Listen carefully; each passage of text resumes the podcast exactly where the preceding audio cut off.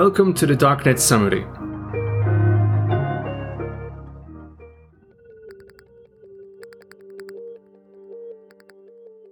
In this month's episode, we'll take a look at the recent closure of 911 Proxy, the last of the original big free proxy sites popular amongst cybercriminals due to its huge stockpile of clean IP addresses. The late July closure of 911.re follows in the footsteps of VIP72, which went down in 2021, and LuxSocks, which disappeared in January of this year.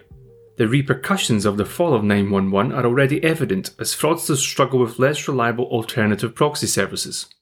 As we know from our frequent investigations, fraudsters take advantage of the knowledge, tools, and services found online that can help them mask their identities when committing fraudulent acts.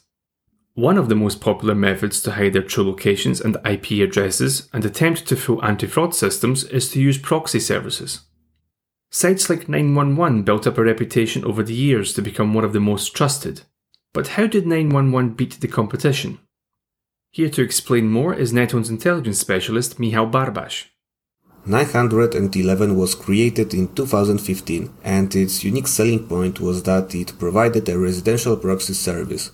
This is a type of proxy that is usually deployed on a user's device, desktop or mobile, with many users unaware that their device has become a relay for other users. To do this legally, service providers often trick victims when they download innocent looking software or mobile apps, such as a flashlight, onto their devices. The trick is that the user usually accepts the terms of use without reading them, which allows the app to use the unsuspecting user's device as a proxy server. Each of those proxy server would be a real user device with its own real history, one that would not raise suspicions. For various technical reasons, detecting a proxy based on a real user device is much harder than on a server.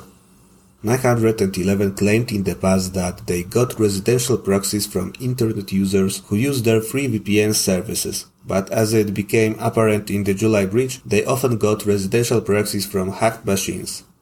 Victims would unintentionally install pirated or cracked software and then their device would become a 911 residential proxy server. On 19 July, KrebsOnSecurity highlighted how researchers proved that 911 proxies operate on hacked machines.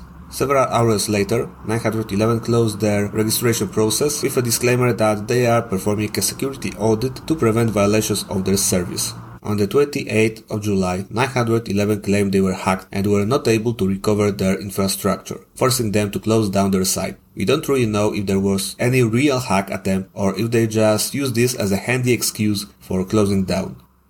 Michał, can you tell us how the cybercrime underworld reacted to the news of 911's demise?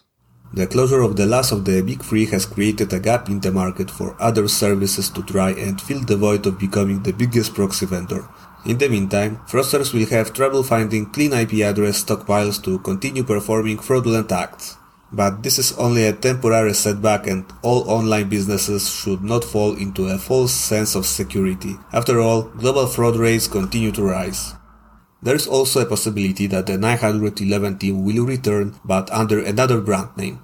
Sometimes, prominent threat actors go off-grid when there is too much fuss around them and return under a name completely unrelated to their previous venture. That's the end of the Darknet Summary. Be sure to subscribe to our podcast and tune in next month for the latest episode of the Darknet Summary. Our Nethone Fraud Prevention blog also contains a wealth of expert analysis on the dark web and anti fraud issues in general, so feel free to check those out. If you wish to contact us regarding anything you've heard in this podcast or have general suggestions for us, we'd be delighted to hear from you. Send us an email to contact at nethone.com.